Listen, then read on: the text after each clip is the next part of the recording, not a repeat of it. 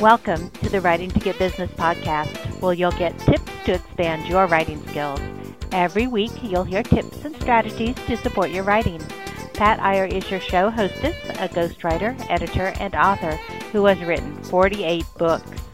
Sit back, relax, and listen. Here's your hostess, Pat Iyer. Hi, this is Pat Iyer with Writing to Get Business, and I have the pleasure of bringing you Terry Pappy, who is a person I've gotten to know through National Speakers Association. Terry is a, a coach, a business strategist, and works with speakers using her broad skill set and knowledge about business building and how you show up for your market. Terry, welcome to the podcast. Hi, Pat. It's wonderful to be here, and it's always great to hang out with you. Well, thank you. I know that you have gotten involved in content creation, and you're one of the more prolific people in my life in terms of creating books and articles and podcasts and worksheets.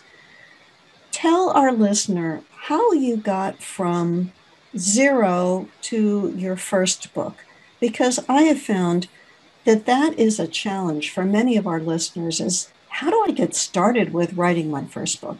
What was that like mm-hmm. for you? Well, it was interesting. I've always loved writing and loved, you know, being creative and artistic. And so my career choice was a creative one. So I went to art school and learned, you know, vocational art, commercial art. And so I've had a career, a wonderful, diverse career in pretty much every touch point you could imagine regarding, uh, you know, graphics, communications, marketing, and so on. And one of the things that has always kind of been a ride along skill has been my interest in, in natural ability in copywriting. And I almost went into, you know, went to journalism school and made creative writing a full time career. But uh, it, like I said, it kind of came along as a sidecar. Mm-hmm. And I found that the more I wrote, the better I got. And so it was always there in the background. It was always something, I don't want to say I took it for granted. I knew I loved it. I knew that I enjoyed it. I knew I had a natural talent for it, but I never really cultivated it. And so my uh, what inspired my first book, which was 14 Days, Loving Life with the Love of My Life, is a memoir.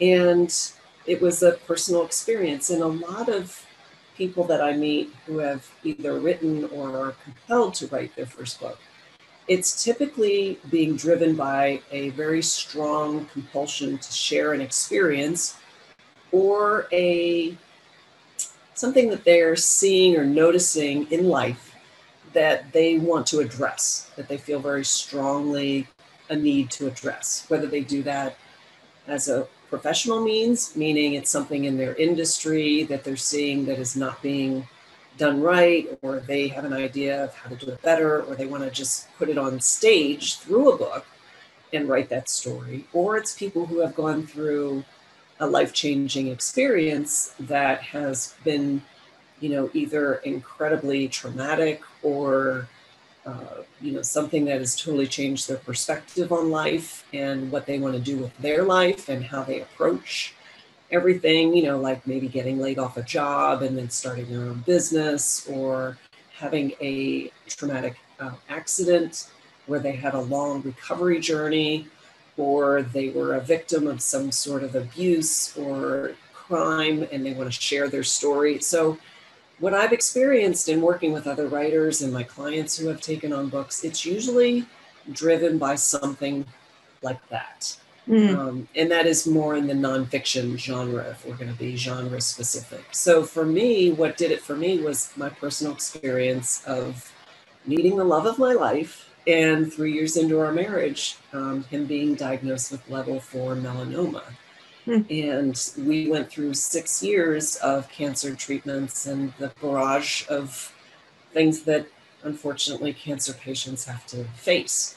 And he passed away in 2004. And I remember when he, after he passed away, I discovered a journal that he had kept that was one of the many things we were trying to deploy, uh, you know, as a way to soothe his stress and anxiety or give him an, an outlet Um, and you know, Chuck was a he was a guy's guy, you know, and he wasn't into this journaling stuff. And so it was pretty funny how we had the conversations around, well, honey, why don't you try it? And I had to kind of explain what it was and how to use it. And and so he's like, okay. And he picked out his journal. And, you know, I never saw him writing. I said, this is private. It's for you. You do it when you feel like you want to do it. It's it's meant to soothe you. And so um, I kind of forgot about it. And then it was i remember it was a couple weeks after the the dust had settled from the funeral and the you know all of that stuff. Everybody had left town you know going back home and here i am sitting in my living room by myself just going now what? Right? And i remember sitting there and i excuse me i looked across the room to my bookshelf and i saw this one book and i was like it was spiral bound. I'm like, what is that? Like, I didn't recognize it. It's not like I had thousands of books, right? I had maybe a hundred. And I was like, that doesn't look familiar. So I get up and I go over and I pull it out, and it was his journal. And I was like, oh my gosh, I can't believe that I forgot all about this thing. So, of course, you know, it became a very emotional moment for me. I was crying. I sat down with it, I read it, and I was just savoring every word he wrote. I'd never read it. And so I remember reading through it, and I only, you know, after like 14 entries, I there was no pages. So he only made 14 very short entries in this journal. And I was like, wow, you know, it's like I feel like I found the Holy Grail, you know, and I clung to this book because it was like a piece of him. And I remember as I was going through my grieving process and how sad and lonely and, you know, in grief I was around the whole experience. And I remember wanting to read a book. You know how you try to self soothe, right? So people go to support groups, people, you know, get counselors, they do whatever they need to do in order to, to get support. Some people throw themselves into work or, you know, whatever. And for me, I wanted to read a book that basically told a love story. I wanted to, you know, just kind of know that there was somebody else that was feeling the way I felt and that had gone through a similar experience. And so I couldn't find anything like that. All I found was, you know, the seven stages of grief, you know, how to recover from losing your husband, you know, the basic, you know, how to books, very prescriptive, very, you know, a lot of them done by doctors and things like that. So I was like, yeah, that's not, that's not what I need right now. And so I remember thinking back to his journal and just thinking about how we met and everything we went through. And it just was so like in my face. I was like, you know what? Screw it. I'm going to write that story. I want to read that story, so I'm going to write it. And that was how I basically became published. Is I mm-hmm. wrote the story of how we met, and it's funny, it's sad, it's you know, it's honest. It's very honest. And I decided to publish it. And I remember thinking of his journal, and it was that's where the name came from 14 days. And I interspersed his journal entries in the book. So I feel like we wrote it together. But what was extra special about that whole experience, Pat, was that I felt like a writer. It's like when I finished publishing that mm-hmm. book and when it won an award and when I had it in my hands and you know and it, it, was my creation. I didn't just write it but i designed the cover. I laid it out. I mean it was a, a love project a passion project for me. It was very very special. And believe me i did not have any intention before all this happened of becoming a writer or a published author or what any of that. It was never on the radar. But i just wanted the world to know this story even if it was just one person that read the book and so that was how I got started. And I feel like his one of his many gifts that my husband Chuck gave me, he gave me the gift of writing.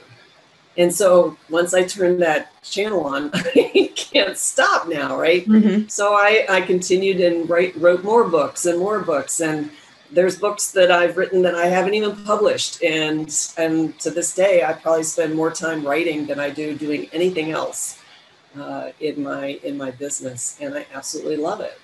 And it was interesting because after, and I'll just wrap up this very long story, very long answer to your question. uh, after I kind of got the ding, ding, ding, you know, like, oh my gosh, I'm a writer, right? I need to do this more. I immersed myself in learning the craft of writing. Mm-hmm. So I read every book from Stephen King's On Writing to uh, all the books, the prescriptive books on writing nonfiction, and I read like crazy. I just I love nonfiction, and I love self help, and I just like it's just kind of like my world, right?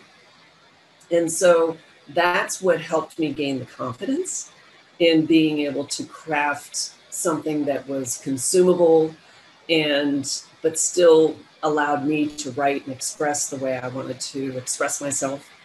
And uh, to this day, it's it's one of my, you know, probably best talents is I've been able to expand that into marketing. So when I help my clients craft their message and write very empathically and you know really step into their ideal avatar's voice and head and be able to write something that is exactly what that particular target prospect for them really needs to hear and help them create a personal brand that connects with their audience in a very intimate way because that's what people are looking for now. They want the real deal. They want vulnerability. They want to have a relationship and they don't want to get sucked into some automated machine. So that's kind of, you know, how it's evolved for me um, over the years and how it got started. What I'm hearing and absorbing, if we go back to the beginning, is that you came from an artistic standpoint, mm-hmm. trained as an artist. Yes. And then developed your skill as a writer, which makes me think of the people who self publish their books but don't have that artistic background. So they produce a book that may have great content, but it repels you when you open up the book because it's so distracting in terms of the layout. I'm thinking about people who try to pad their books with wide margins, or they double space the book, or they use a horrible font that is hard to read. yeah. And you were able to avoid those traps by having the artistic perspective as well as the writing perspective. So I would imagine if our reader or our the person who's watching this podcast or listening to it picked up one of your books, the cover is going to be beautiful, the inside's going to be beautiful. I would suspect that that's true, Terry. Well, I don't want to sound braggadocious, but I, I like creating a very professional, easy to consume product. And it's funny because I was smiling as you were saying about, you know, the covers are, are nicely designed because uh, several of my books are uh, the Compass Playbook I'm speaking about particularly. And Compass was designed to be a creative problem solving guide that used the reader's drawing skills, writing skills, imagining skills, mind mapping. So, a lot of creative problem solving exercises. And I have a workbook version, and then I have a companion version that you can use with a your your own journal or sketchbook. And the cover of the the workbook is probably 80% white mm-hmm. because I wanted people to doodle on the cover of the book. And what's really kind of cool about the design is it says Compass Playbook, Terry Pappy, and then it has a border, and around the border are words about creativity but you have to turn the book to read it. Mm-hmm. So it's it's like a, a, physical experience, and I wanted the the cover to have that blank slate, so it invites them to use their imagination and their creativity and their desire to create their future and their mind map and their um, you know their uh, vision board or, or whatever's there. And I loved creating that book uh, for that reason. And that whole, you know, I had online courses with it and everything, and it was it was a joy because it's full of prompts, and that's something that I use like all the time. I use it with live coaching with my clients. I use it when I'm trying to extract what a client is trying to create in their business. And I use it as a, a, a coaching challenge in my Monday Motivators, which is my uh, newsletter that goes out every week on Monday to kick off the week on a, a great, great note, inspirational note. And prompts are so powerful because one of the things that's at the root of my approach is I'm not going to be the one to create your experience or your life for you. Yes, I'll be a guide and I'll help you save time and show you some best practices and give you objective feedback. However, you are the creator of your experience. You are the creator of your business. You are the one who's driving that bus. And so I always want to give people a prompt to get them to create, to start thinking and assessing where their blocks are, uh, looking at how they show up in life, because it's really challenging for us to see how we occur we're not objective about our own stuff. That's why it's so hard for us to figure our own business challenges out. That's why we need help like you and like me for people to kind of like, what am I doing wrong? You know, where, why is this not working? And why can't I connect with the people I'm meant to serve? And these types of challenges are typically because we can't see it ourselves. We, we're kind of in the mud so mm-hmm. deep that we're able to deliver when it comes to delivering our value, but when it comes to how we show up in the world and attract the people that we really are meant to serve, it can be obfuscating for us to, you know, really get the advantage point um, that we need. And you brought up several great points, Terry. I had a conversation with one of the authors who I edited a book for He's a Romanian pilot with another Romanian co author who is not a pilot, but they wrote this book together in the voice of the pilot, talking about principles of safety and customer service. And at one point, the co author said to me, I want to leave a space in this book so that people can fill in this figure that I'm describing in words. And it raised those questions about how comfortable are we in writing in a book? Mm-hmm. mm-hmm. People who were who went to school in my generation were taught if you put your pen on a book, you know, your hands would be slapped because you had to pass on yes. that book to the next group of students. If you had any stray marks or underlining, that was like detention or a fine or you know the world was going to fall apart yeah. so when you pick up a pen and you say, Can I put a line on a book that I own? You have to think about is is there conditioning that prevents you from doing that? So, what you did is you invited in your reader to pick up a pen and write on the book. And that breaks some taboos. And I know that the person listening to this is some of some of you who are listening to this are saying, "Well, of course you write in books. That that's why you buy them. That's why you buy workbooks." And others are saying, "Oh, you know, am I going to pass this book on to somebody else with my underlining and my notes, or am I going to keep this in my library? Is it okay to write in a book? Is anyone going to come down like slap my knuckles with a ruler for doing this?" You clearly took the reader and the purchaser of your book to the realm of yes make this your own in what you in the way that you set this book up. Do you typically in the books that you've written encourage people to write in them or was this a an anomaly in your output? It was part of the strategy. So the strategy was to use prompts to generate creativity and open doors and create aha moments and give people you know i believe that if we focus you know the brain doesn't know the difference between imagining something and experiencing it real mm-hmm. and so that so i was using a lot of cognitive psychology neuroscience you know leveraging on the neuroplasticity of how you know when we learn something it creates a new neural pathway so I was bringing in a lot of science into this project. I set it up strategically as a workbook that you do write on and in. And also, I had um, you know downloadable extra worksheets because obviously, if you do the workbook once, And it was one of those, the way I designed it was it could be used in perpetuity. So mm-hmm. it wasn't necessarily something that you do once and then you're done.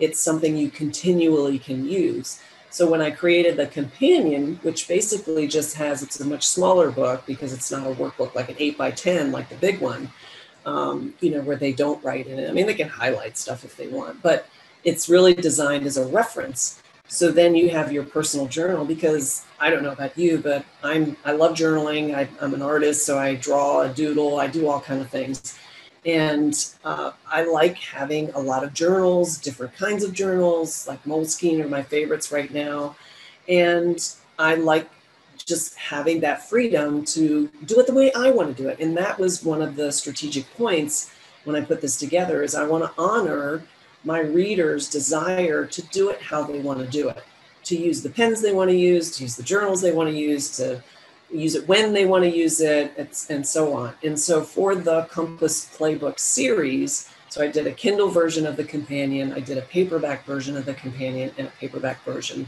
of the um, of the workbook.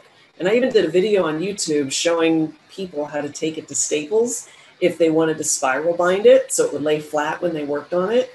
But I also designed the book so when you did uh, use it flat, there was enough margin that you didn't have to get stuck drawing in the crevice of, right. of the bind. Right. Exactly. So, I mean, I thought of all these things as I was putting the strategy together for this program, and it came it came along beautifully.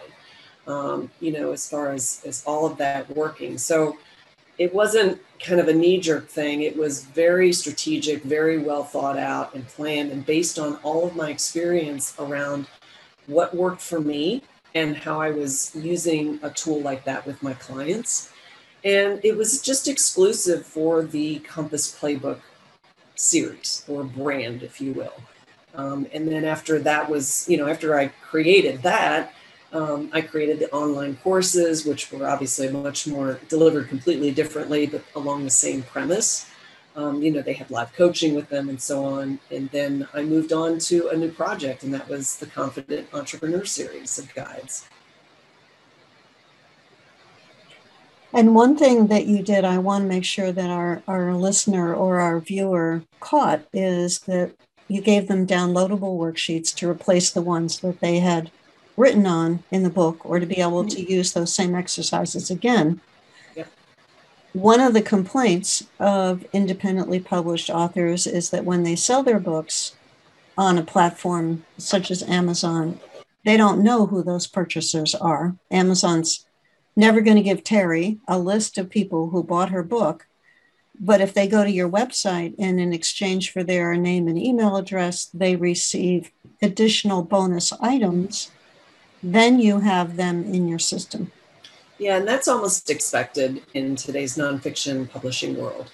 If you're not leveraging your asset that is the book, that is a conduit to create opportunities of awareness, audience build, uh, legitimacy, uh, giving you additional sources of revenue. I mean, there's many ways to leverage your book in business, but if you're not tying it into a lead strategy, a marketing strategy, a business building strategy where it definitely creates the brand that you are. Because when people find a, a, book they love and they just fall in love with it, what's the first thing they do? They go back and look to see what else that author has written. Mm-hmm. And then they start buying their other books. And then they have their own library of that author, author, excuse me. And so you need to think like a reader when you're creating and strategizing your book. Because if you're not doing that, if you're not looking at how that book, and I didn't do this with my first book because it was a memoir, it was more of a personal, like I said, passion project for me. I wasn't looking at tying it into my business or anything. I mean, I just needed to get that thing out of me, right? Mm-hmm. and uh, what was really interesting was as I started doing more and more nonfiction, I started realizing okay, I, how, how can I tie this into what I do um, and, and how I help people? And so that's where, you know, how I approach writing and how I coach my clients who are working on writing books or incorporating the book they have written into their business. This is what they're doing. So I highly, highly recommend it's like a super important strategic move is looking at the entire strategic spectrum of how you're communicating, how you're selling your products and services, how you're building your brand and your awareness. Because the book is a great tool to leverage that and create opportunities for that to get even wider appeal. Mm-hmm. Yeah, I think it's tempting to get so caught up in the creation process that you see the book as the end. Now I've got the book written. Oops, now I have to market it. Oh, it's not going to market itself? Oh, now how do I leverage that book? Do I create coaching? Do I create consulting? Do I create a membership program, an online course? Those identify as the, the four big revenue opportunities from the book. Mm-hmm. The first book that I co authored led me to become an expert witness. My expert witness role led me to start a company supplying other experts. That turned into a multi million dollar business from that first opportunity. And I had no concept that my life would take that path when I got together with two other people and we decided to turn our workbook into a textbook those are the things that can happen to you when you write a book. It's not the book, it's what comes from the book. And you've mm-hmm. just identified series of books that you've built for your business that have attracted customers to you and led to other books and other opportunities.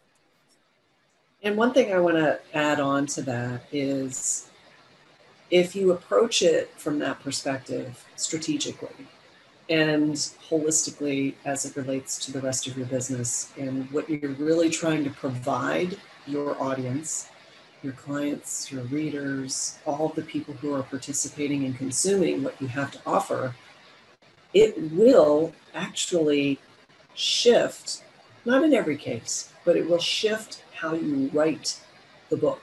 Mm.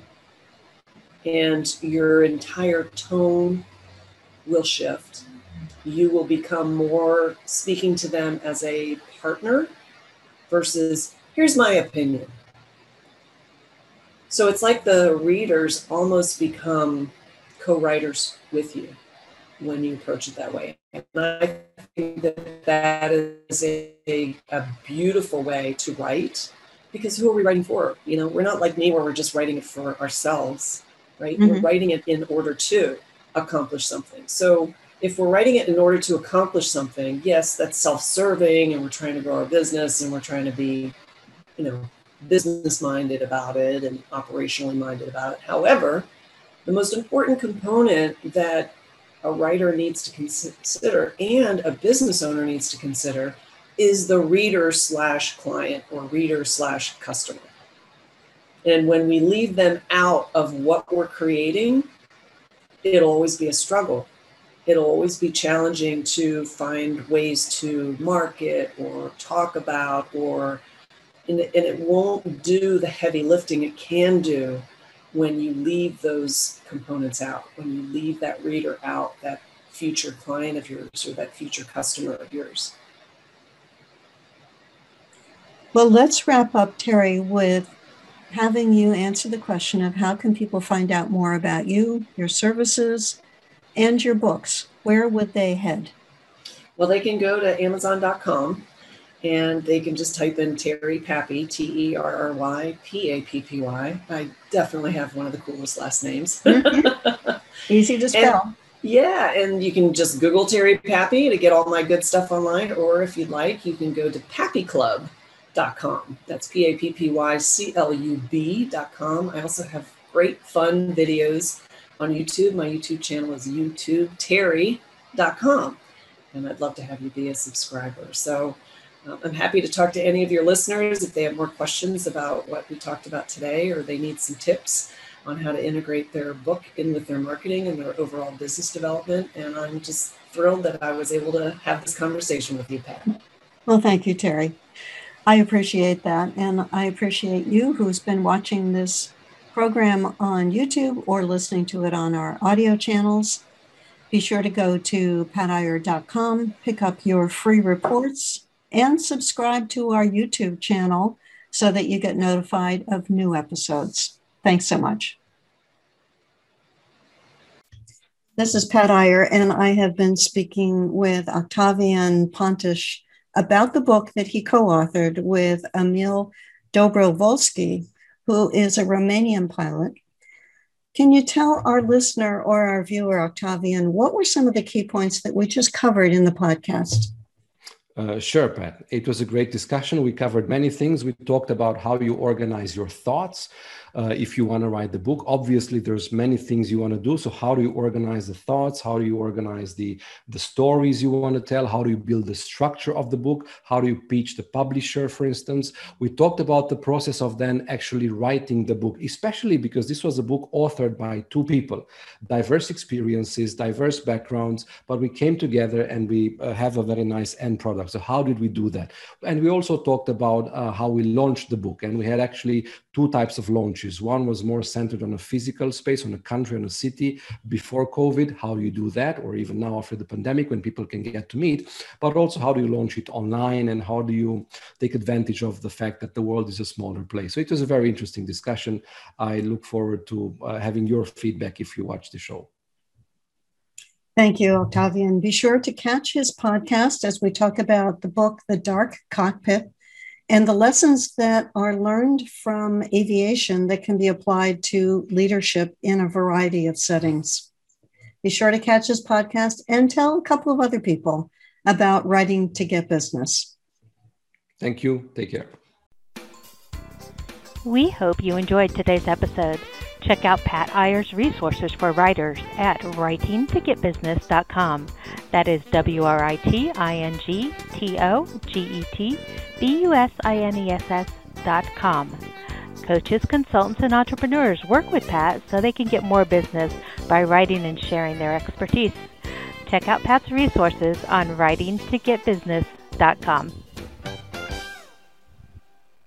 This podcast is a part of the C Suite Radio Network. For more top business podcasts, visit c-suiteradio.com.